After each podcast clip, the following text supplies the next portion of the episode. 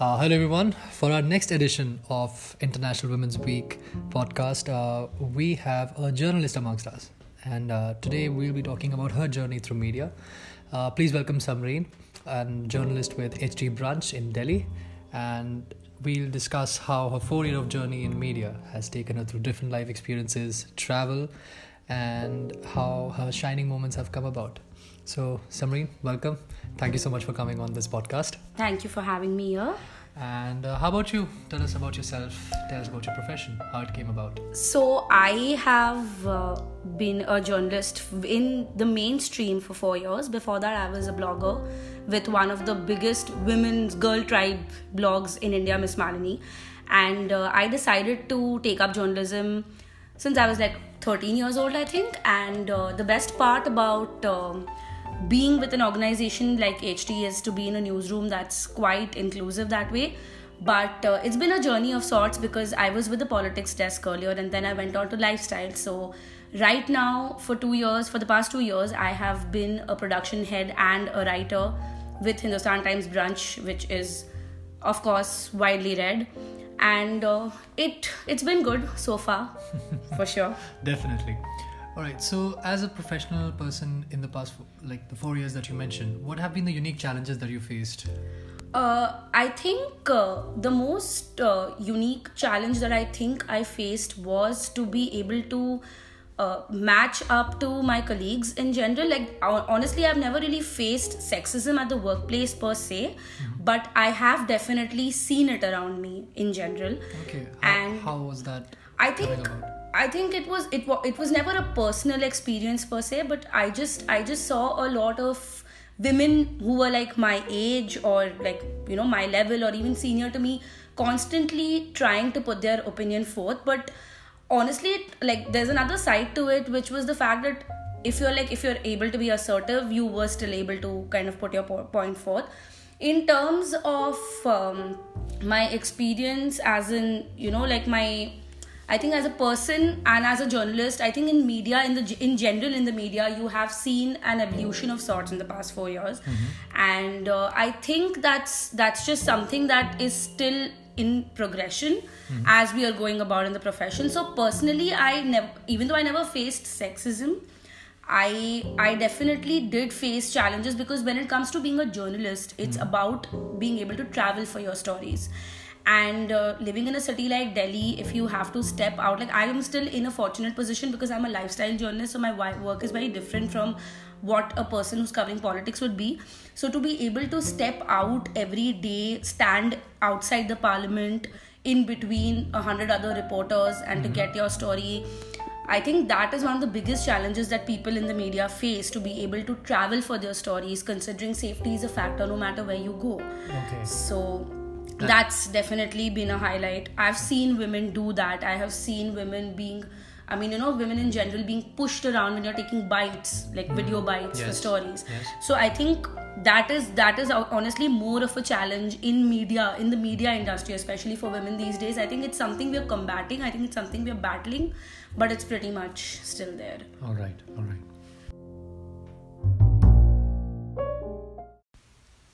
All right so moving on from your challenges, uh, how about you tell us what has traveling been for you in India? I mean, I'm sure you have traveled for work, sure, sure you have traveled for personal reasons as well. So talk about how about your best experiences in this country. Has it been any particular destination or a place? So I think uh, over the years, especially when I've been traveling alone, especially when I've traveled for work, my experiences have been mostly positive. Mm-hmm. So, I mean, I know people would want to talk about uh, safety, and I mean, that's something we'll get to eventually. But I think the best destination, and I think all uh, hill stations near Delhi have particularly been warm. Oh. Like when I went to Mussoorie, I think it was one of the best experiences because Mussoorie was something I wanted to do since I was a child. Mm-hmm. And at the same time, I didn't want to do it with my family because I thought it's just the kind of place I should either go alone or go with my friends. So on my 25th birthday, uh, my roommate and I, we went to Mussoorie and the travel was very easy. Even though we went like we, we thought we let's make it an impromptu trip. The hotels that we found there were very comfortable, and uh, traveling inside Mussoorie as well. I mean, for people who are not traveling with a car, it can be kind of difficult, right? Because you, I mean, you have to get cabs and stuff. But it was actually very, very easy for us, and. Um, it was i think it was also good because the kind of hospitality the kind of ho- hotels we found there they had uh, provisions like in terms of you know when you're a single traveler or if when you're like just two girls your requirements are like if i'm if i have to step out of my hotel at like 9 in the night mm-hmm. and it's Mussoorie it's not Delhi or it's not Bombay where I can just walk out. So they have cars available mm-hmm. to take you to the main market mm-hmm. and to bring you back. So those are hotel provisions. I think those I mean those are things that we normally take for granted but I think it's something that comes to your mind or it affects you when you're traveling alone or when you're traveling with another woman. So that's been one of my best experiences so far within India and also Jaipur for sure. So I went to Jaipur to cover the JLF Fest, the Jaipur Lit Fest last year. And uh, we were a bunch of uh, 15, 10, 10 people. Uh, no, I think 8 to 10 people. And uh, I think Jaipur was a warm city. And in fact, uh, it's not just me, but I have a lot of women I know from my office who have told me that for people who want to like travel solo but are not very sure of where they should go mm-hmm. in terms of women travelers jaipur is actually one of the safest places Definitely. so and also it's easily accessible from delhi but again i think tra- traveling within jaipur alone is not difficult at all so if somebody wants to Cabs go are easily available. cabs are easily available and people are nice in general Yes. people are helpful which is something that i did not find so when i was in college when i was in karnataka in 2014 and i had to go for rural reporting it was quite difficult because people would look at us like we're aliens. They were very like you know wary of us. They wouldn't talk to us. And it was quite a challenge at that time. So after that going to jaipur going to Mussoorie were, alone was definitely one of my best So, experiences as a, so as a solo woman traveler, would you uh, do you prefer? I mean, do you prefer hotels or do you uh, try out B and B's? What's your preference like? my preference so it actually depends on your budget i guess because uh, even if i'm looking at a hotel but if i'm getting like a really cheap hotel and it's like not worth staying in then it's no point and i think overall i would definitely prefer a hotel personally And that would be why? Is it only because of budget or any other amenity? I think it's also because uh, I just I don't feel too sure about somebody hosting me if I am going somewhere. I mean, if I'm with even one more person, hmm. it would be okay. Hmm. But if there's a ho- there's, a, there's somebody who's hosting me at a B&B, I am not very sure if it would be comfortable for me because again, it's I mean, it's just that I don't hmm. know them, right? So as a solo traveler, Airbnbs are not my first preference but hotels probably would be what could a host or what could Airbnb do to you know give you the trust or give you the confidence of booking? you know i think it's just that if if it's a woman like a female host i probably would go for it. Mm-hmm. But if it's a male host i think they need to sort of up their review game a little more because i found some really like i was going to nainital last mm-hmm. year and i was looking at airbnbs like a nice homestay sort of a place. But I guess like there were very shady reviews. I think there need to there needs to be more verification on their part. I feel Alright. because I couldn't find any review that was reassuring for me to like go to that place. All right. So I think that's something in general that can pick up. All right. You know. That is definitely true.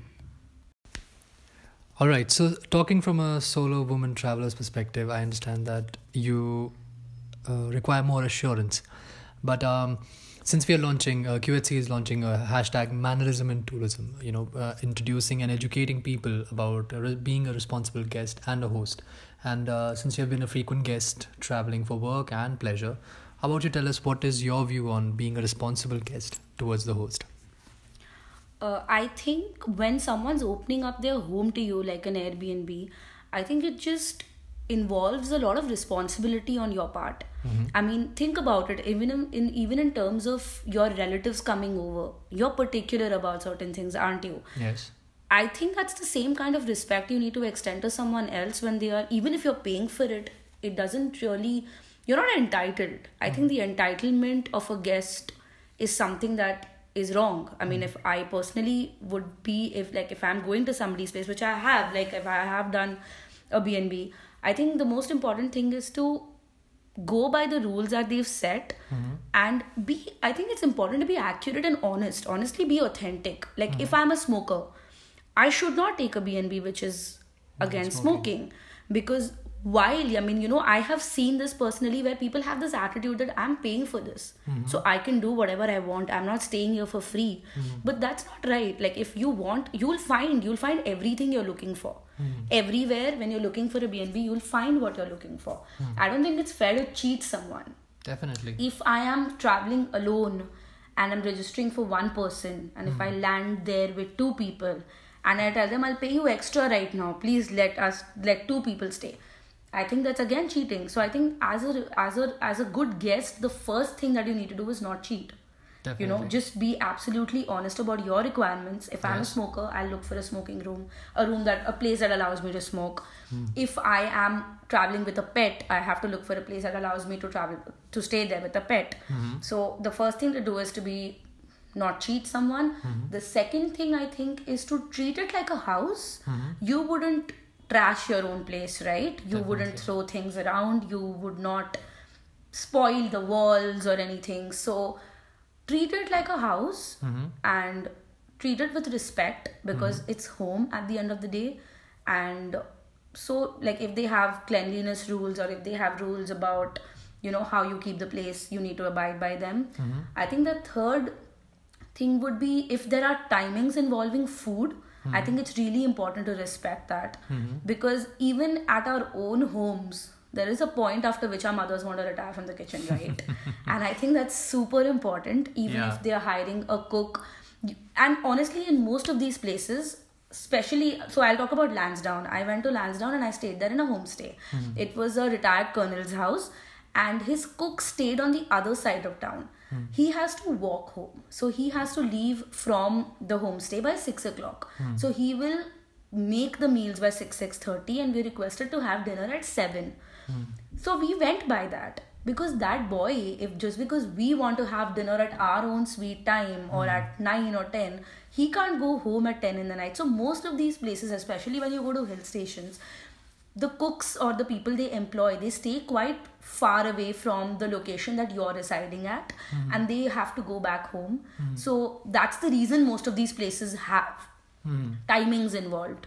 So i think it's really important to respect food timings. If they have a certain breakfast or lunch or a dinner timing i think it's really important to respect that. And overall i think i think be friendly be nice. I mean if it even if you're at a hotel honestly you should be nice. You can't be mean to people. Absolutely. but especially when you're going to a bnb i think the best part about being able to stay in a bnb is to network to build connections. Like i'm i went to this particular homestay in lansdowne two years three years ago. Hmm. And i'm still in touch with that uncle. He'll message me once in a while. Hi.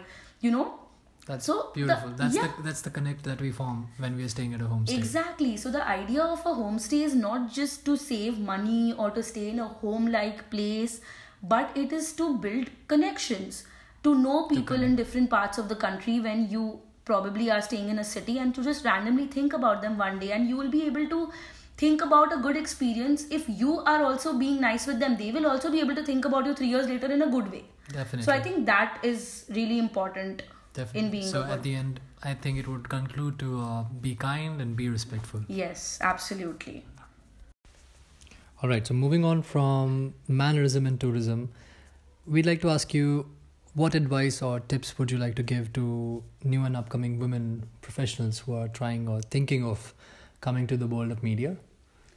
Um, okay, so I think the most important thing in a in a profession like journalism, especially, is be assertive. Mm-hmm. You need to be sure of what you want, how you want it, and make sure you get it. Mm-hmm. Like there is no two ways about it, and also I think it's very important for you to be confident. And as long as you have your facts right, you can't go wrong mm-hmm. you know and as women entering a profession like journalism be ready to face challenges but don't treat those challenges with anxiety Okay. you need to treat those challenges as excitement more than anxiety because it will only excite you when it's challenging. Journalism is not a profession where you'll enjoy stability at all. Mm-hmm. Journalism is a profession where, unless and until it completely riles you up, there's mm-hmm. no fun in it. And okay. as as women, especially, you will definitely face challenges regarding traveling, regarding reporting, regarding fighting for just getting a story idea approved at times. Hmm. So fight for what you want, go with what you believe, hmm. and be assertive. Don't let anybody bounce off on vibes about even a little bit of un- underconfidence because people play on that stuff. Okay. So I think that's all you have to do. Just be yourself, be assertive, and face everything that comes your way. Okay, that uh, I'd say that's brilliantly insightful. I think if I were to summarize that, and um, but you know, QHC loves to would love to know, and our listeners would love to know who are the women leaders you look up to, the one women that you know inspire you.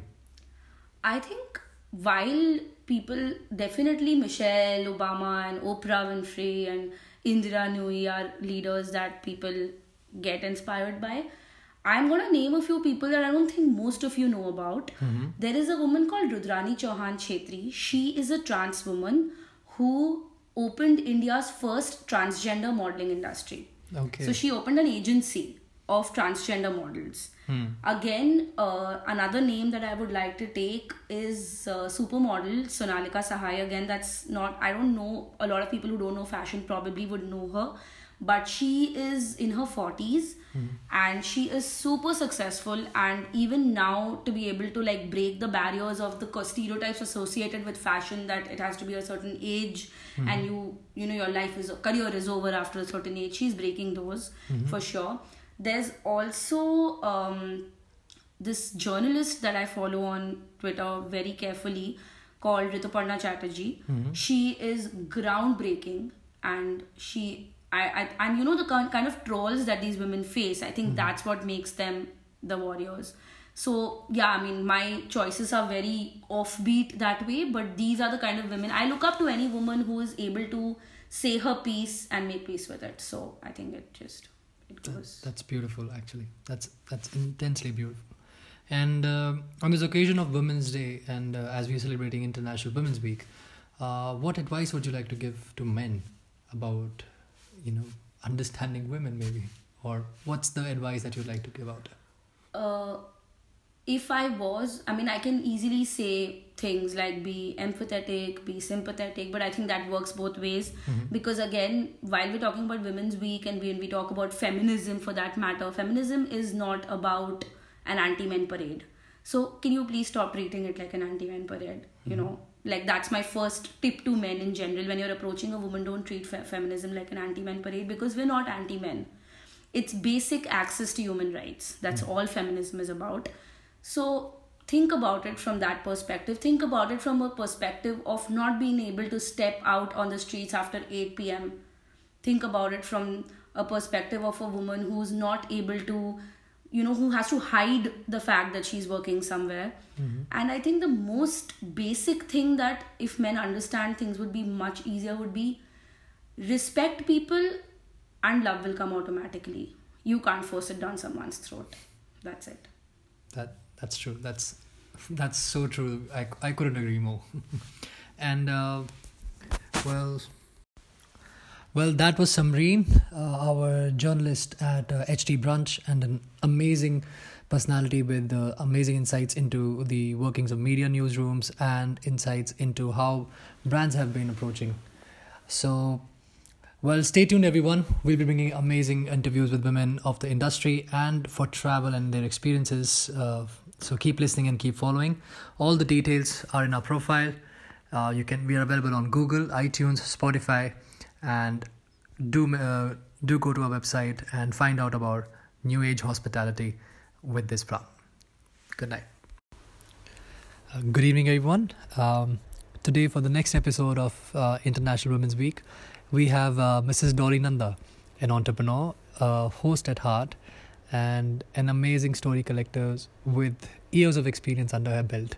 And today as we move forward with this new age women of india uh, we'd like to take her experiences, her insights, and her stories into how womanhood has shaped up in this country.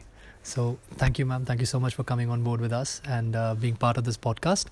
Um, how about you tell us a bit about, about yourself and uh, your journey through this all? Well, actually, the whole journey of my current life Mm-hmm. started at the time of the the uh, partition of India and Pakistan. Oh, really? I was only about 18 years old at that time, 17 years old. Mm-hmm. I had got my uh, driving license in January 1947 at the age of 17. And um, before that, Mm-hmm. my my brother had a motorcycle, Mm-hmm.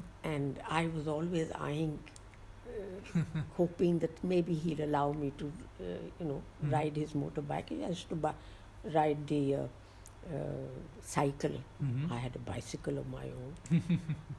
I used to go to school on, on a bicycle, etc. Mm-hmm. And my brother never allowed me. He had this Triumph motorcycle. and one time he went to Bombay, and my father said to me, Do you want to really learn how to ride a motorcycle? I said, Yes, I do. So he taught me how to ride it in Lahore. And I would ride it in our um, garden area. Oh, And I wasn't allowed to go on the roads. okay. Because firstly, uh, I was too young, I didn't have a license, Mm-hmm. anything. But uh, one day I did cheat on my father. and uh, I got the chance, he was away, and I just went on and went to the road Uh-huh. and um, uh, drove a little bit, Mm-hmm. not too much, and came back. and then uh, a few days later, I asked Dad, I said, Dad, is it all right if I go on a motorcycle to my college? Mm. And uh, he said, No, no, not at all, not Mhm. at all. So one day I uh, punctured the tire of my cycle Oh, and I was getting late.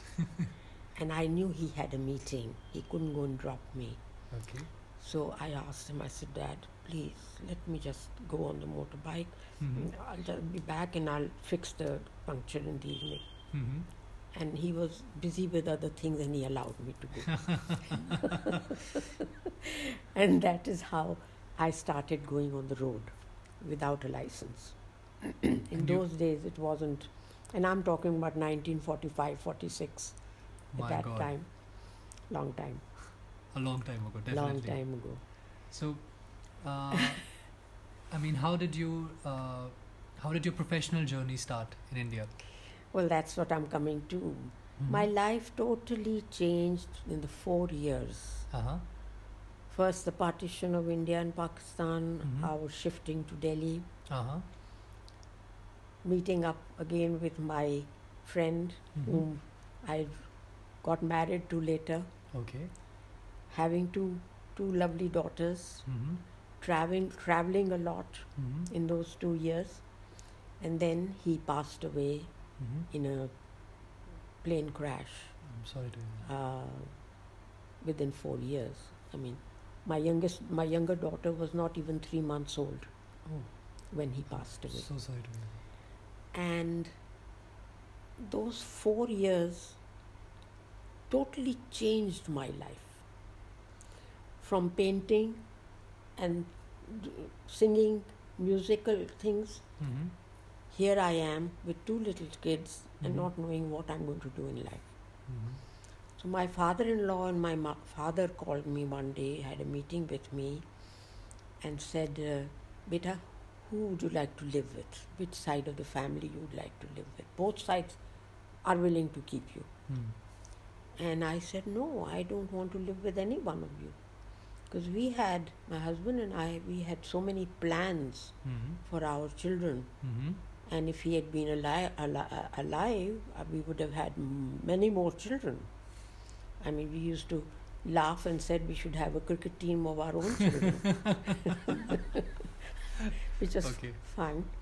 So I would like to stand on my own feet and bring up my daughters. That's beautiful. I mean, I had not, no, I had no education, nothing. Mm-hmm. Where are you going to? How are you going to do this? Mhm. I said, I have no idea. Mm-hmm. Something will happen. if the gods are on my side, something will happen. And uh, my husband's company, um, Escorts Limited, Mm-hmm. The Uh, hospital escorts. beg your pardon? The Uh, hospital came in 1982. Oh, The company was started in 1946. wow. And uh, so his older brother Mm-hmm. took over the reins of the company. All right. And he asked me, when my father in law told him that this is what she said, that she'd Mhm. like to work, Mm-hmm. he asked me, he says, why don't you come and work in the company? All right. Because uh, we don't even know the people that Mm. we are working with. Mm-hmm. And you had three years Mm-hmm. knowing all the ministers, all the everybody that you can think of. Mm-hmm. And uh, so I said, but what will I do? Mm-hmm. He said, you will, we'll find something to do. so I started working, Mm-hmm. and my first uh, thing was that he wanted to be introduced Okay. to the Indian uh, uh, people in the in the government, etc. Mm-hmm. And the party was given by him, his wife, and Mm. my name on it. Okay. And I'm the one who was introducing him to all the ministers and all who came to the party. And you're mentioning this of which year? Oh, I'm talking about 1952, Oh my God. March 1952. You do remember the month as well. Yes, he, my husband passed away on 23rd, on, on 16th of March 1952. 1952. His birthday was on nine, 23rd of March, on the day that Shinya came Oh, first time. Isn't that's a that lovely strange? coincidence. But I tell you, coincidences. My husband died on 16th of March. Mm-hmm. Many, many, many years later, my mother died on 16th of March. Oh. And several years later, Mm. my husband's brother, H.P. Nanda, Mm. I would say he also died on 16th of March because they put him on, uh, he was in the hospital. I told the doctors, Dr. Trehan and all, Mhm. I said, don't put the machines on him on 16th of March Mm. because I've had these two uh, incidences in my life. And he Mhm. said, all right, we won't do it. But by 10.30 in the evening, he called me and he said, I have to put it on. All right. It won't work. So at 10.30 at night, on 16th of March, Mm. he put it on. And uh, the man never woke up from that. A month later, we had to take them off. Mm. We shouldn't have Mhm. kept it even for a month. He was in no condition. So, So. I always say that he also left on 16th of March. Isn't that strange? That is that. That's. I'm, I'm actually at a loss of words right now. Huh. Another strange thing, Mm-hmm. I live in a house which is number 10. Mm-hmm. I lived in a house number 10 in Lahore. I lived in a house in uh, in uh, mm, in where the embassies are. What is it called? Chanakyapuri, Okay. uh, Malcha Marg, Mm-hmm. in house number 10. very, it's very strange that Absolutely is. so many houses I've lived with with number 10. I would say that's maybe that's a lucky number. I'd I say. don't know what it is, but uh, I have these strange things happening in my life. Definitely not. So then I started working, Uh huh. and um, Nanda told me, he said, you know, 5 o'clock in the evening, I dictate my letters. Mm-hmm. So you come to my office on, on five, at 5 o'clock every day Mm-hmm. after finishing your work. And uh, um, sit in the corner of my room, I'll have a chair put in there, Mm-hmm. and hear me out when I dictate letters. All right. And that is how I learned how to dictate letters. And even after that, uh, my, I, my secretary would come to me and um I would write down Mm. everything on a paper and hold it Mm-hmm. on my knee Mm-hmm. and read it out. That was my dictation to her. I used to do these crazy things all kind. Well, it took me a few months, Uh-huh. and then I started extempore, Okay. dictating letters, and uh, my English was good. Mm-hmm. In fact, uh, many months later, one day, my secretary had to take a dictation from the boss, Mm-hmm. and she came back to me with that dictation Mm-hmm. and said, You know, ma'am, I wish you would talk to the boss Mm-hmm. that uh, his writing of letters is very strange. Mm-hmm. She was excellent in her English. Mm-hmm. He would talk about one subject in, in para 1, Mm-hmm. another subject in para 2, Mm-hmm. a third subject in para 3, Mm-hmm. and in the fourth para, he would go back to subject number 1 and, you know, mismatch. All right. So I said, all right, I'm going to tell him that. And I did tell him, Mm-hmm. because we used to have lunch together every day. Mm-hmm. So I would told him, I said, this is what my secretary said to me, Mm-hmm. that you writing your uh, is just not on. Mm-hmm. So he laughed. And he, the next time she went to him, Mm-hmm. when his own secretary wasn't there, he said, Sheila, now you correct me wherever I'm going wrong. My God. And Sheila, even after I left the company, she came to see me every year on Diwali. Oh. Every single year. I'm talking about 1988 Uh-huh. to nine, 2017. Every year. Every year she came to me. She passed away in March last year. Again, the month of March. This this uh, month of March, this, I, I call it the Ides of March. Ides of March. This season is killed. That's how it goes. It's literally the Ides of March. My mother in law also passed away in March. Mm-hmm. One or two other members of the family also passed away in March. So for me, the month of March is Mm-hmm. literally the Ides of March. And I always worry what is going to happen.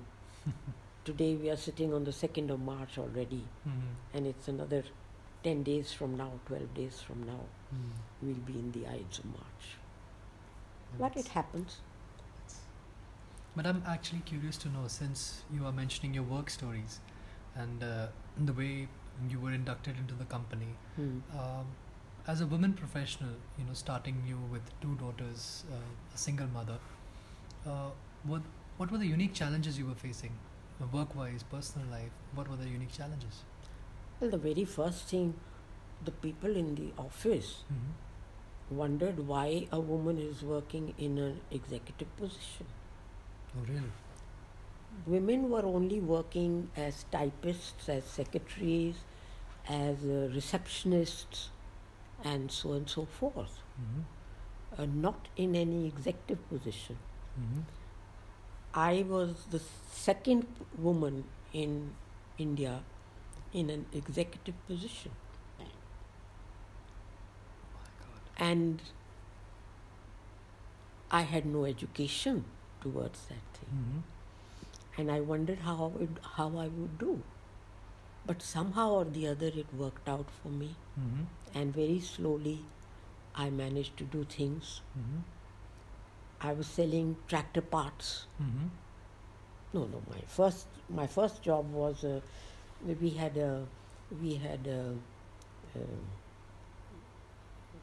we used to this travel agency we had. Okay.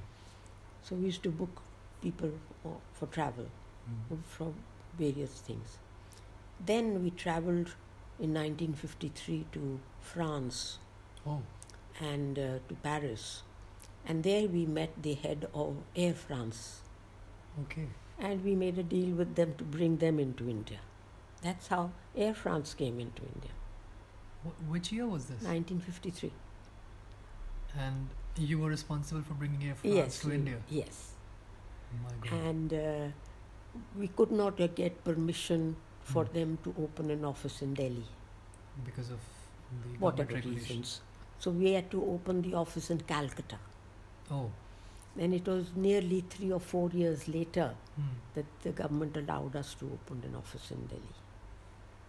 Hmm. And that's how Air France came in, and I had to look after them. Then I apply, applied for them to get uh, IATA recognition. Oh. We were almost an Indian company Hmm. getting an IATA recognition hmm for for Air France was almost I think we were the first or the second Indian company to get that IATA recognition. I wonder what uh, bureaucratic challenges you went through. Oh, but I knew a lot of people. Uh-huh. My husband, with my husband, Uh-huh. when he was there, hmm he knew all the secretaries of the government of India, a lot of the members of parliament, and all that kind of thing. hmm And I was also friendly with them. hmm And at that time, playing bridge was uh, a big uh, Social thing, activity? social activity for all these people. Oh. And both my husband and I used to play bridge. so that also get, brought us closer to these people. Okay. And it was fun. and in those days, they didn't need um, guards with them. Yes. So it was easy for us to Communicate. communicate with them, go out. When the when the festival of Holi came, hmm we could go to their homes and throw uh, colors on them. I mean, today is a different situation, Definitely. very different situation. So that's how things went. You know. And um, then we went into manufacturing of uh, various starting to goods with the result that we really didn't have the time hmm for the air, uh, the uh, air travel. Okay. And at that time, I had to write, write a letter to IATA office Mhm. in Singapore, hmm telling them that we are giving up our IATA recognition. Oh. I don't think that the IATA company mm, association got a second uh, similar thing in their whole life. Oh, really? Ours may be prob- probably the only company Hmm. who returned their IATA. Why? Because you know, when people got to know that we're getting out of this business and we're planning to give away IATA, you have no idea how many people approached me. You sell this To them. uh, Escorts um, uh, Travels Limited to them Oh. because then they would have the IATA recognition with it. Yes. And on my side, I said I cannot sell, sell the name of es- escorts to anybody. Escorts was our name. And um, our first advertisement in the newspapers Uh-huh. was a big bird flying hmm with a uh, with a bag in the mouth hmm and some of our goods in that bag. Oh. and it said that we escort the goods from the manufacturer to the user, to the Consumer. um, to the end buyer. That was our first advertisement, Do you remember the year that it ran into? 1946. Oh my god. it must be now in archives. Oh yes, must be. wow. So you know, So you're mentioning so many challenges that you faced while being a women professional in India. Uh, what were your moments of success? You know, the moments that you really held dear. you know, like within my own company, Mm-hmm. um,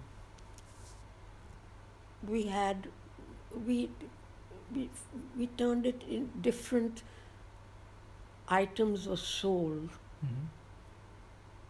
under different categories in the in the company. Mm-hmm. Like for instance, my husband's brother also floated a new company Mm-hmm. called with the same name of Escorts, Escorts A and M Limited, Okay. Agriculture and Machines Limited. All right. So when my husband passed away Mm-hmm. and my brother-in-law took over the Mm-hmm. reins of the company, Mm-hmm. he closed his own company Oh. and made an agricultural division Hmm. of Escorts Limited. Okay. Then when we went in to different manufacture different items, Mm-hmm. like the tractor came in. Mm-hmm. So we had a division, separate division, Mm-hmm. and each of these divisions Mm-hmm. had to run as a separate company within the com- within the main company Mm-hmm. and show their own profit and loss, etc. Oh. You know, Okay. and then at the time of the end of the year, Mm-hmm. they were all put together into the one balance sheet of the company. But each division Mm. was responsible for their own profit and loss. This is something which happens nowhere in the world. Now, of course, maybe it's happening, Mm-hmm. but we started this in 1952. We're talking about that far back. I wonder what kind of accounting practices were there that time. so, as you're mentioning, uh, you know, giving each division the power to calculate and be Yes. operating independently Yes, independently. is one of the triumphs that you. One of the triumphs that we had. Um, what else? Which other were close to your heart?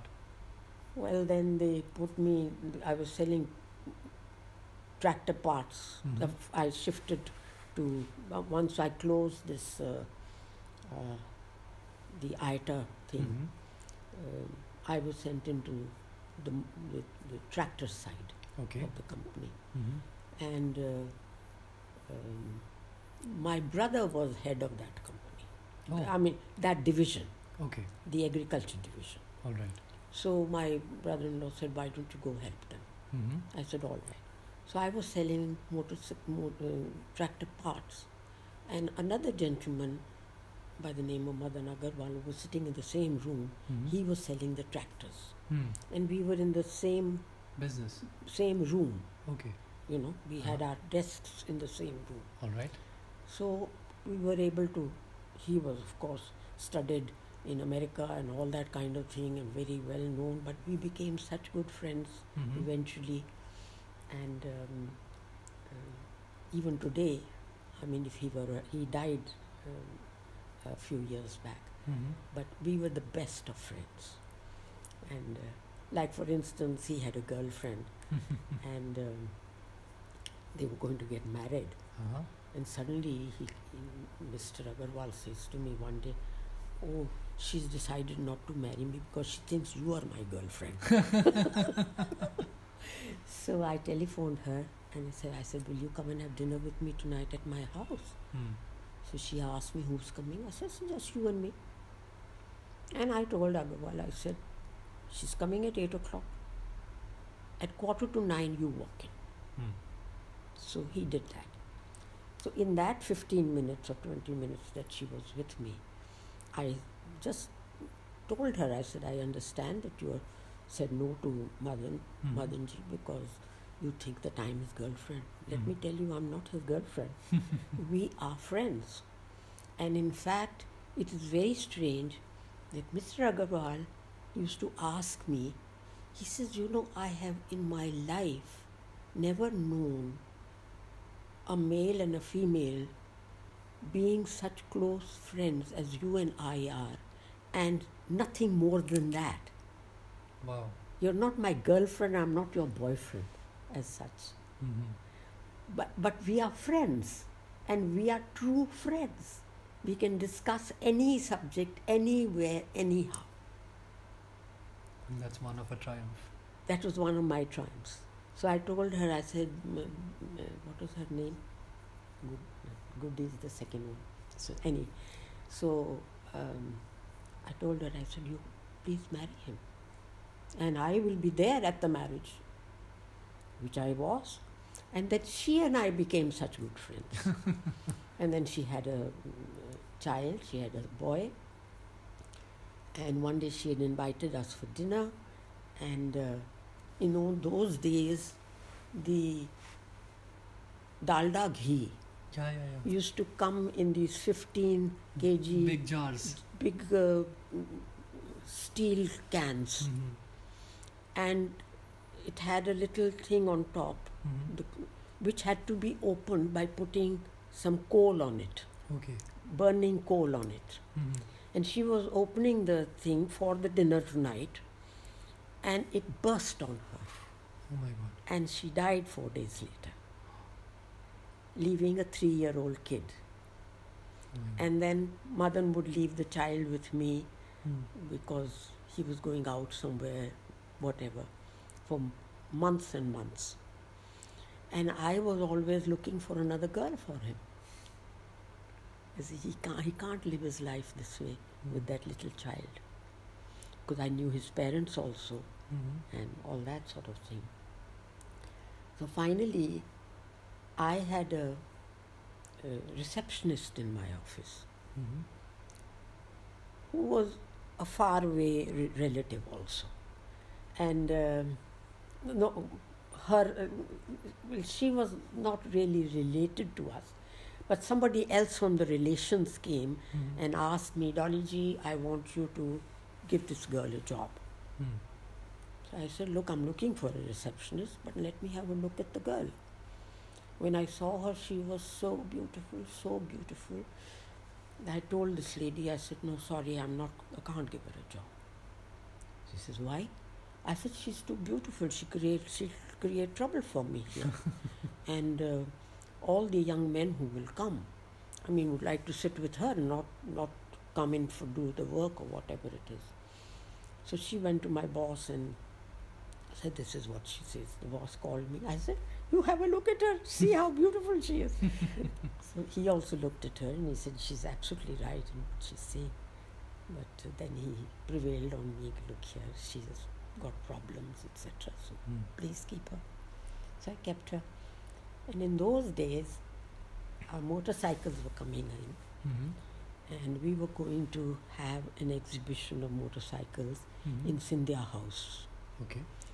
And uh, I told her, I said, Look, I'm keeping you here. Mhm. My idea was that she's so beautiful, these young boys would come to look at the motorcycles Mhm. more because she is so beautiful. it was one of those silly thoughts in my mind. And the exhibition would only last for about 10 days, and then I'll bring him, bring her to the head office as a, as a receptionist. And it was very successful. Mm. more people came to because she was so beautiful. and uh, then when Mr. Agarwal's wife passed away, the thought occurred to me many months later that look, this girl is there. She's got a bad marriage. She was married to somebody else who was in love with a Muslim girl Oh god. and he never touched her after marriage even. And the in-laws were very uh, sad about the whole thing that we've got this beautiful girl for our son and our son doesn't even look at her. Mm. And that's how she came to me for a job. All right. So then I asked Mr. Agarwal, I said, I think it's about time we got married again. He said, ਕੁੜੀ ਲੱਭ ਦੇ ਮੈਨੂੰ ਮੈਂ ਕਿਹਾ ਕੁੜੀ ਬਾਹਰ ਬੈਠੀ ਹੈ ਤੂੰ ਜਾ ਕੇ ਦੇਖ ਕੇ ਆ ਕਿਹੜੀ ਕੁੜੀ I said the receptionist he says I've never even looked at her I walk into the office, I never look at her. I said, please go, we'll look at her. So he went and he looked at her. He came back, he said, Aate badi soon. So then I invited, badi soon. then I invited them both to come and see a movie with me. Uh-huh. And uh, that's you? how I introduced these two people. Oh, together. so you were playing the Cupid. Yeah. then I realized that she is not free to marry. Then through my uh, uh, my lawyers, the lawyers side of the company, I took advice from them, and I went and met the parents of the boy Mm-hmm. and said, "Look, this marriage is not working. Why don't you let the girl let them divorce, and Mhm. let's see what happens." Mm-hmm. And they agreed. So I got her a divorce, Mm-hmm. and I conducted the marriage in my own house, Oh, really? and got her in-laws, ex-in-laws, to come and give her away in marriage. My God. Everybody was so happy. Everything went off so beautifully. Would you call this the best triumph? I don't know. So many things I've done, So stupid things I've done, but I've enjoyed doing them. Well, you you played the perfect Cupid And- here. Huh. Uh, Acha, when it came to that thing, you know, she also went to the boss and she said, I can't marry this man. He's, she is, I'm his girlfriend. so he laughed and he said, For heaven's sake, stop calling her the girlfriend. They are very good friends. And let me tell you, these two people will remain good friends for the rest of their lives, even after you marry him. They will be the best of friends. So keep that in mind. Hmm. But that's all, there is nothing to it. So then she agreed to marry. And she told me plainly, I went to the boss, and this is the answer he gave me. Wow. And even now, his, all his children call me Nani because I am supposed to be the mother. Because her mother, there were four sisters, mother and father, and in the partition, Hmm. two sisters and the mother were separated totally. I don't know. Nobody knows what happened to them. Good. And um, the two sisters, the uncle, one of the uncles brought them up. And uh, very, very beautiful. So this is how life So- goes, you know, all kinds of challenges of all kinds came to me. So then I was doing advertising for the company. Okay. And many years later, I told the big boss, I said, look here, the adver- advertising side has now come to a stage where I'm the wrong person for it. You need a professional to do your advertising. hmm So he says, all right, please advertise and get people and you interview them hmm and give your job to them. Hmm. So I advertised, people came, and one Mr. S.K. Mehta, who used to work for Johnson's and Johnson's, Hmm. who had worked with them for many, many years, hmm also came as a job uh, for the job interviews. hmm I had about 30 odd people interviews. I interviewed them all, shortlisted them hmm to about 11 people. Again, shortlisted to about five people, and Mr. Mehta was in each one of them. hmm And eventually, I fixed it on to Mr. Mehta. And uh, Mr. Mehta says, Madam, before I take this job, I wish to ask a question. hmm Who am I replacing by taking this job? I'd like to meet that person. Oh. I said, You are talking to her. so he says, You mean you've been running the adver- advertising department here? I said, Yeah, that's one of my jobs, amongst 12 other jobs. he says, so That is one of the jobs. And he laughed and laughed and laughed. And he says, You know, I have not even told Johnson and Johnson that I'm coming for interviews with you. I said, Why did you come? He says, My friends some of my friends took a bet with me that I will never change a job in my life. I had worked for Johnson Johnson for 11 years already, Oh.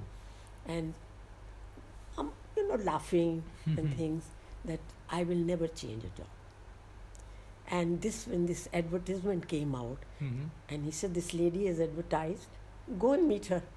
we, we dare you to go and be Interview. interviewed. And that is how I've been coming to the interviews. And now you've chosen me for this job. I have to inform Johnson and Johnson that I'm going to leave them and come to another job. Uh-huh. He says for the last three nights I've been toying with my should I, should I not, should I, should I not, hmm should I stay with them or got a new job, go there. And I've decided to come to Wow. I have had such strange, strange episodes in my life. Goes on to prove that your stories, I mean, the way you are, you are a host at heart. I am. I am what I am. That's the end of it. I mean, I mean, wow, these stories have left me speechless. Um, So these stories are amazing of how you have done so much. So it goes on to prove that you're a host at heart. Uh, how about you tell us, since as you know, we are introducing mannerism in tourism, where we are, you know, educating people about how not just to be a responsible host, but also to be a responsible guest. And clearly, with your experience, you have been hosted countless parties, countless people at your home. How about you tell us something about your journey of responsible host and guest? You know, uh, as a little girl, I always admired my parents as to how wonderful were they were with guests. Mhm. It was amazing.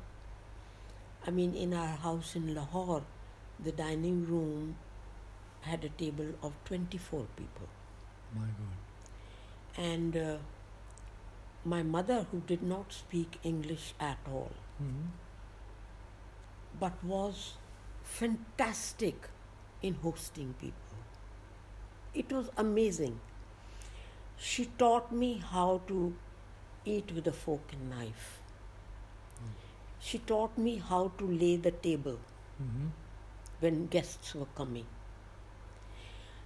She taught the bearers in the house how Mhm. to serve. Oh. And one day she told me, she said, Dolly, I want you to learn how to serve at a table. So when 24 people are sitting at a table, you have to have minimum of two servers. One starting at one end and Mhm. going right and thing, Mhm. and the other starting at the other end going right and going that way. Mhm. And when you learn how to serve, the bearer will look at you and he'll do exactly what you're doing. He will also learn the same thing. So that's how I learned how to lay a table, Mhm.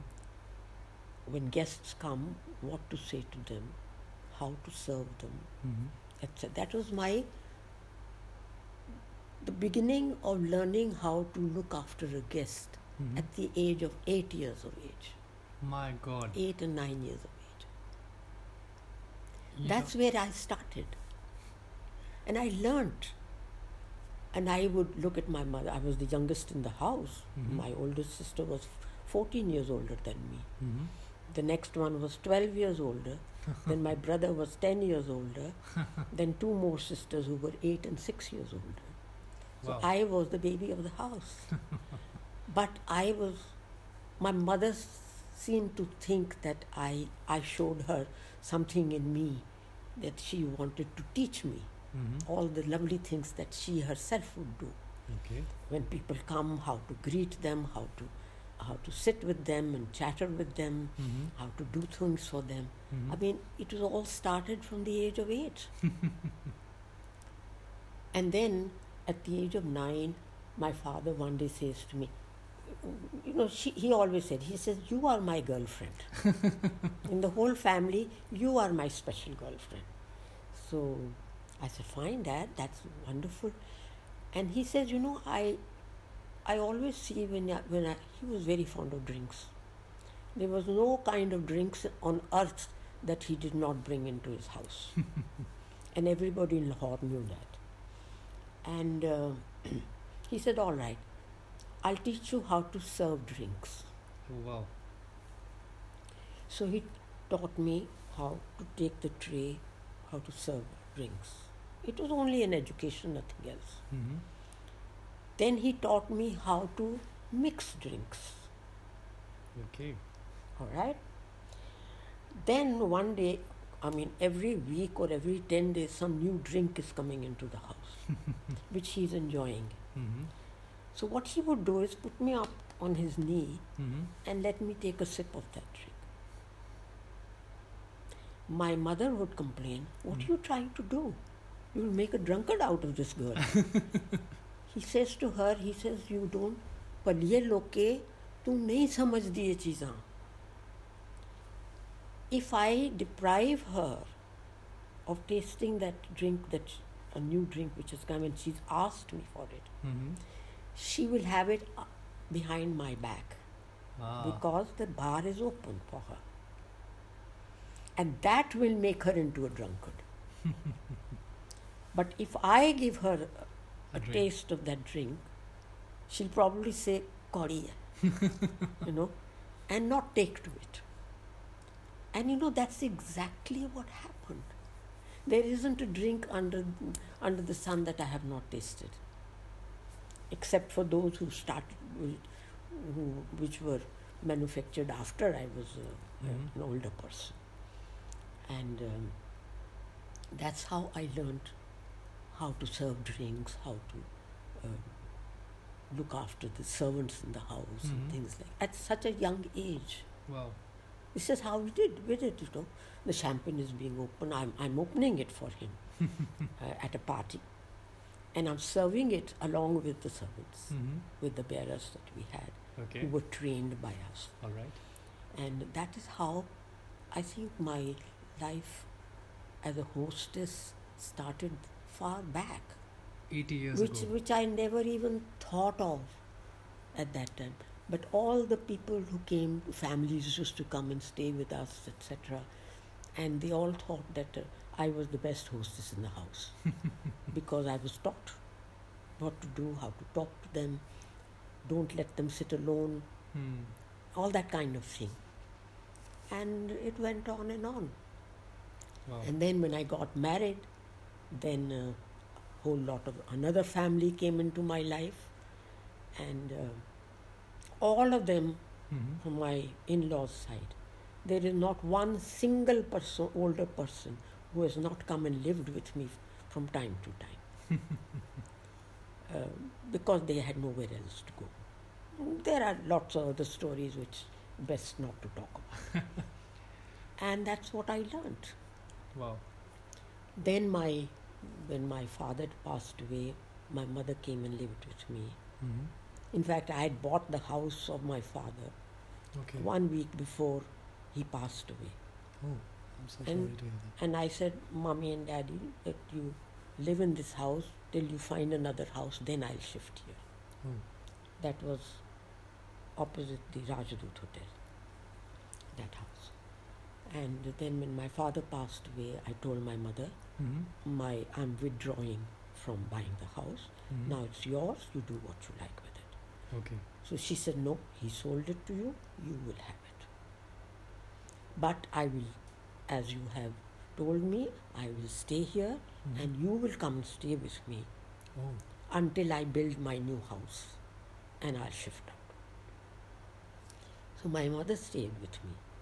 Then she built a house in Friends Colony.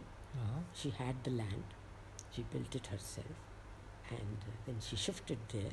Mm-hmm. But two, three years later, then whatever happened, she came back to me, and my brother sold the house. Okay. So, 25 years before she passed away, she stayed most of that life with me. And she always wanted to be independent in life. So I said, okay, mom, that house, I'm building a studio on top of my the first f- ground floor Mm-hmm. which I thought I would give as a studio to my daughter who would love to paint. Oh. But then, for whatever reasons, she never took it. So I gave that to my mother. I said, You want to be independent? I'll build you a little kitchen in there Mm-hmm. and you be independent. And she lived there till I sold the house. At that time, she said, I think I should go and live with my son for a while. And because they kept asking her, Mommy, you should come and stay with us, you should come and stay with us. So she went and she stayed with them. And then I bought this house, sold that house, bought this house. And I'm living here. And one day she came back to me and she said, These are my reasons for coming back, Mm-hmm. but I prefer being with you. so she stayed in my guest room, Okay. but she was very unhappy there. Mm-hmm. She said, I want my independence. Mm-hmm. So I looked at her and I said, Look, mom, you're a very clever young lady. Why don't you draw out what, what you think you can live in Mm-hmm. and find a place within this property Mm-hmm. Without upsetting the main house, Mm-hmm. and I'll build it for you. And she had these, I had brought her many years earlier uh, Lego bricks Yes. the yes. children play Yeah, with. yeah, yeah. um, she had asked me for them, and she would, you know, put things together and Wow. make houses out. I mean, she was like a, a a house builder on her own. she was a very clever lady, and so she then went round the house Mm-hmm. to see here, there, and everywhere, Mm-hmm. and set her mind to build that. The room that is the now room that is now I'm giving to BNB. And she made the whole thing and she said, Look, I found a place, but the servants' quarters will have to go one floor up. mm-hmm. I said, Okay. So this is on top of my garage, uh-huh. were the servants' quarters mm-hmm. on the first floor. Uh-huh. So the first, I put my, built my servants' quarters on the second floor Uh-huh. and gave her this area, which Okay. is over 500 square foot area. Okay. And she planned the whole thing Uh-huh. on uh, these Lego Bricks. bricks. Oh god. Whole thing was planned. And she would fix this is the door, this is how I'll wake up in the morning. The bathroom should be on the right side, Mm-hmm. kitchen should be next to it. There should be a veranda at the back because the sun comes out there. Ah. in the morning and I want my independence so I want a staircase from the outside I want, don't want to go through the house Okay. this is how She this- planned it. planned the whole thing and that's where she lived for 9 years of her life till she passed away during the day she used to play bridge in the evenings she used to play rummy at the Gymkhana club Wow. now a very strange thing happened while my father was still alive Mm-hmm. he was a heart patient Mm-hmm. and but he was a person who who hosted a lot of people in his house Mm-hmm. And then people invited him to their homes Okay. so almost every night at least three nights a week he had parties at home and three nights a week he was invited out now when he was invited out he refused to take a driver with him Oh. he says, I cannot enjoy my, my uh, Scotch whiskey sitting in there worrying that my driver is either feeling too hot outside or too cold outside or he's sleepy or he's hungry or he's thirsty. Uh, it, it annoys me. Mm-hmm. So in the evening, I will not take the, the, the driver with me. Okay. So he used to drive himself. Oh. In those days, I'm talking about 1947, 48, 49, there were hardly any cars on the roads. Hardly. That is true. So now, when the party's finished at 12 o'clock, 1 o'clock, 2 o'clock at night, and they're coming back, and he's a heart patient now, the thought in my mother's mind goes supposing he got an attack at this point, what would I do? There is no other car coming and going, Mhm. there's no telephone with me, Mhm. nothing. What will I do? I don't know how to drive. Mhm. What will I do? And that was a motivation for my mother to learn to drive at the age of 61. So the the drive of being independent runs in the family. It runs say. in the family. so next morning, uh, she was there was a bus going in front of her, and there was an ad, an ad at the ba- at the back of the bus um, that they, they teach Mahinder Mahinder uh, car car driving driving uh, School. school or something whatever it was Mm-hmm. and the name was very good because my brother's name was also Mahinder Oh. so it, rem- it rem- reminded her Uh-huh. I can read this name and I will ring up these people. At that time, they were living in New Friends Colony. Oh. And uh, she rang up this Mahinder mm, driving school Mm-hmm. And said that I want you to send me somebody Mm-hmm. who will teach me how to drive. Mm-hmm. So they said, yes, ma'am, we will send the car and the driver. Mm-hmm. So he says, I'm giving you my home address, but the Mhm. driver is not to come to my house. Okay. He will come one road before the house, Okay. and I will walk there, and he will teach me how to drive. So he, she started getting up at six o'clock in the morning. Mm-hmm. And a few days later, you know, all the sisters and brothers, we said, Mom, where do you go in the morning? she says, You know, I'm putting on a little bit of weight. So I thought I'll take a walk in the morning. so I've, I've decided that for six weeks I'm going to walk every morning. And she'd go alone Uh-huh. to the other next road. Ah. The driver would be waiting there. She would Take the car. take the car, learn how to drive. Six weeks later, he took her to the mm, driving authorities, Uh-huh. got a license for her, Uh-huh. etc. Everything. And and you know this Mahinder chap, he told my mother, he said, Gee, we don't open till he my mother said you he has to the driver has to come at about seven o'clock in the morning. Mm-hmm. So he laughed and he said, Madam, we don't open till 10 o'clock. so she said, Look, I'll pay him double the amount, Oh. but he must come at 7 o'clock in the morning. This is how. She's a very clever lady, Very clever. This is how it went. And she learned to drive and she got her license. now, she didn't tell anybody that she'd got her license. It was uh, my father's birthday in August, August 28th, I remember, and the family get together, etc.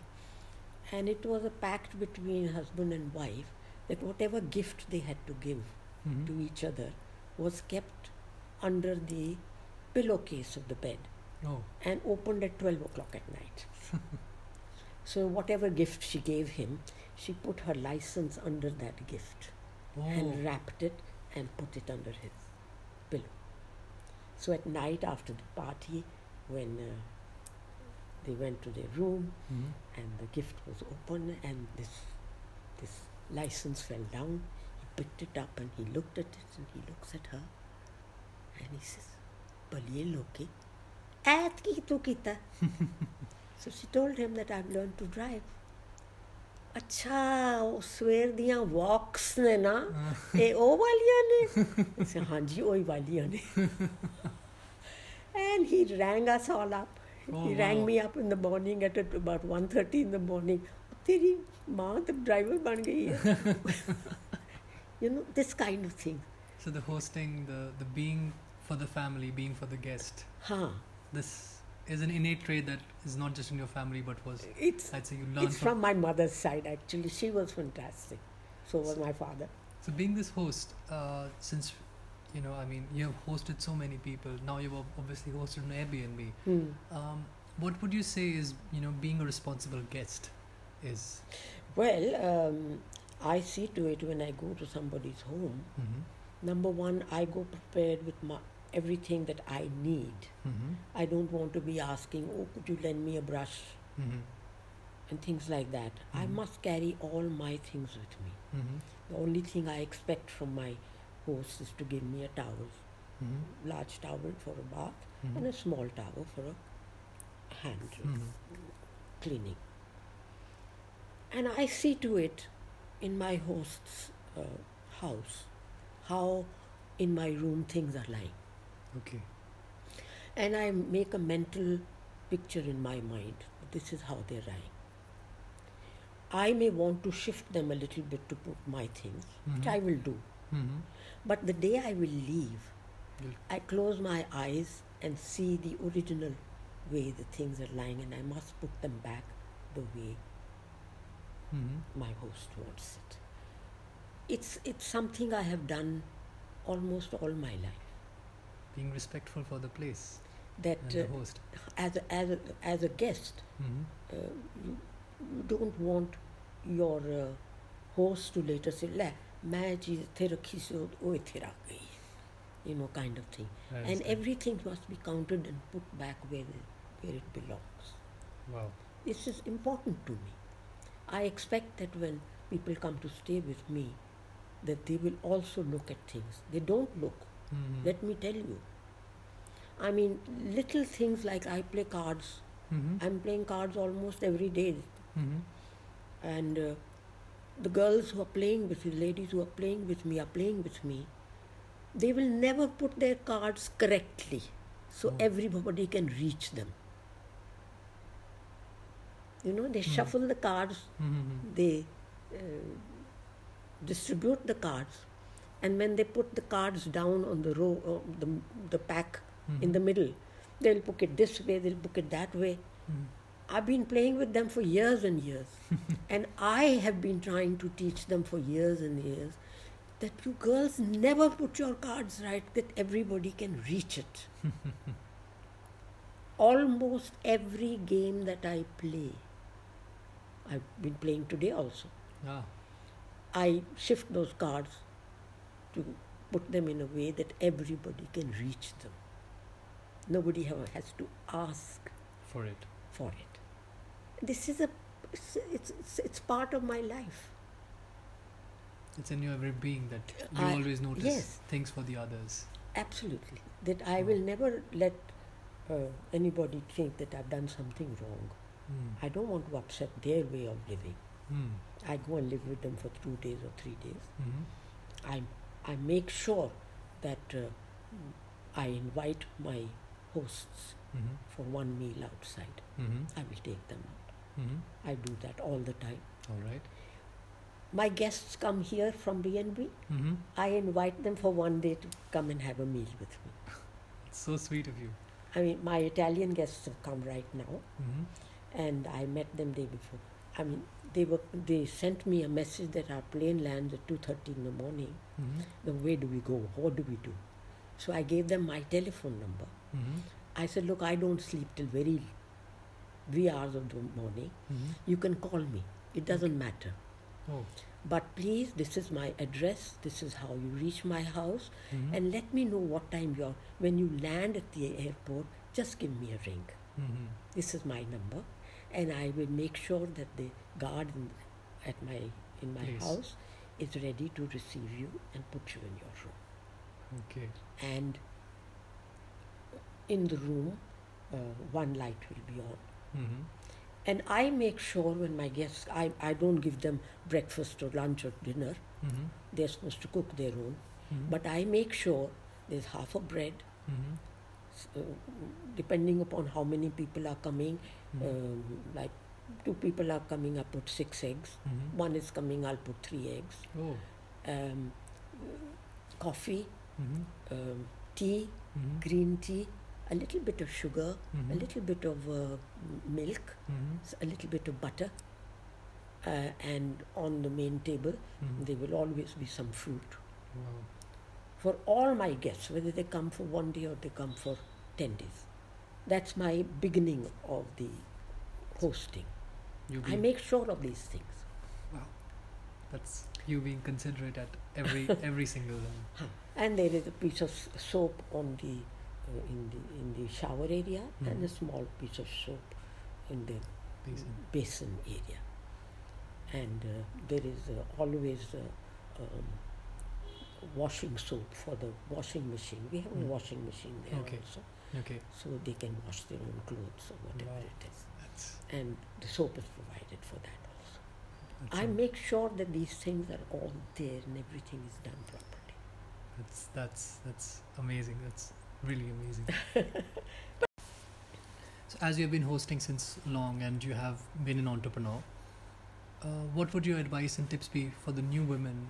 Uh, I mean, new age women, you know, who are entering the world of entrepreneurship and work and uh, being a professional. You know, um, I would say that I have lived half my life in India and half my life in America.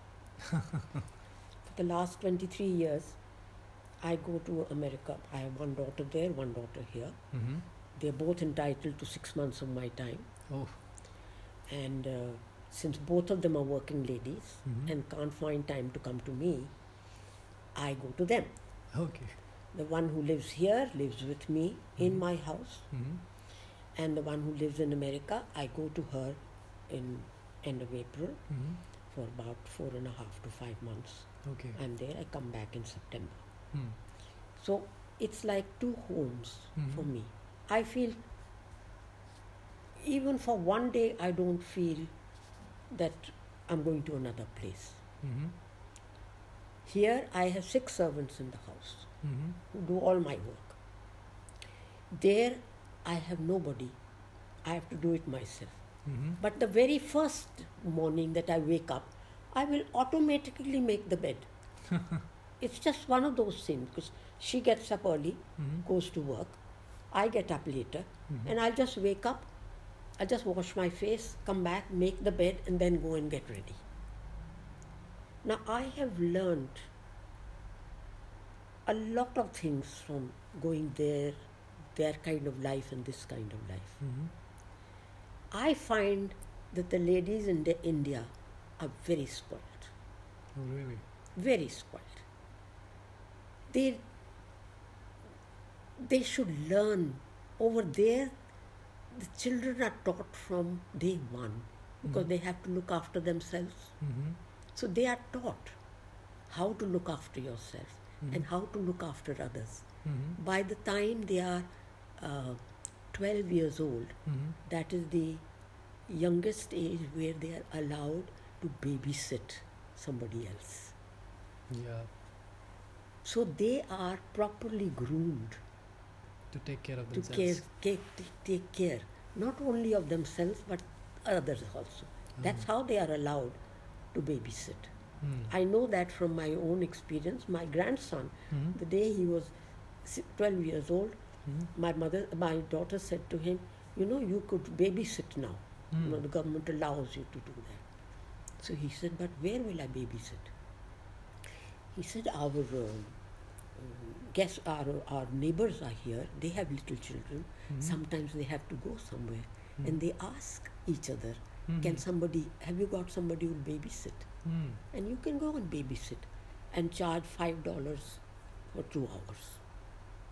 And he did that many times. Oh. So that's what I'm trying to say. Here, our children are very spoiled. Mm. They don't know, they'll eat their food, they'll leave the plate for the servant to come and take it away. Not in the villages. The village girls are very bright. Mm. It's, it's the middle class and the top class people Mm-hmm. where they learn, they need to learn a lot of things. And their mothers could teach them if they felt like teaching them. They spoil them. Mm-hmm. Now you tell me. Today I find that our Indian boys in America, Mm-hmm. when you talk to them of, of marriage, they say we'd like to marry an Indian girl who's been brought up in America. Be- because they've had so many experiences there. Their brothers may have had that experience, their sisters may have had that experience, that they married girls from girls or boys from India itself. So Mm. when they go there, they're so spoiled That that, they, can't, take- cope with all that, Oh. you know. And they should be taught. And is that what you're referring to? That That is what I'm trying to get to. that they are being spoiled They are being spoiled here. what troubles them when they enter the Yes. professional arena. Yes. And where will they go? And there are not enough professions for girls in India. Mm-hmm. There are a lot more from what they used to be. Mm-hmm. Because when I became a pilot, Mm-hmm. my my um, in 1955, Mm-hmm. um, the man who was teaching me said, "You know, you are one of the best pilots that I have come across, and I'd like you to do a second course, commercial course." Mm-hmm. And my answer, my uh, question to him is, if you can promise me a job as a commercial pilot after I've completed that, I'll gladly do it. And he said, give me three days. And three days later, he called me and he said, You are right. Nowhere in the world is there a, a lady pilot. Nowhere in the world I have checked up everywhere. Oh my God. And it was almost 18 years later Mm-hmm. that you heard about a lady pilot coming in. So, you know, I couldn't have done anything. That's why I left it and came back to my regular job. I used to go and learn the art of piloting Mhm. at 4.30 in the morning because the breeze, the Mhm. winds are okay at that point. Wow. And come home by about 6.30, go back to sleep Mhm. and got, get up at 8.30, get ready and go to work. Wow. So you see, you anything that you do in life. I was also, according to my family, I was a spoiled girl. But this sudden, this Pakistan-India change Mhm. suddenly brought something else in my mind, Mhm. And um, I was a total, total meat eater. No vegetables at all. Dal khandi sam, aloo khandi sam, but uh, meat and meat, meat, fish, chicken, etc. And one day my mother was cooking, and tears were coming from her eyes. And I went to her. We were living a little miani here, Mhm. on top of Chicago radio दुकान थी हम्म। उसके ऊपर।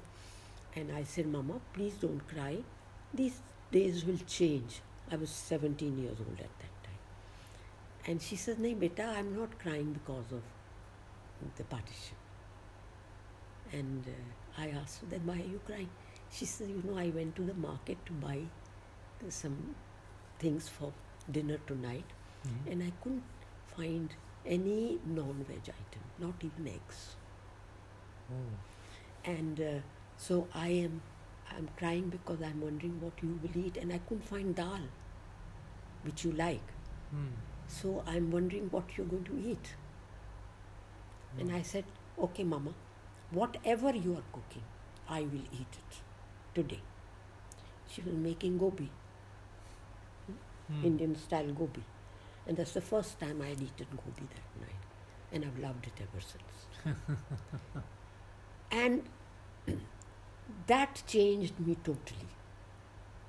Of being ready and Seeing my father and my mother, who were such posh people living in posh life and everything, suddenly coming down to this, we are living in one tiny little miani on Mm. top of a shop.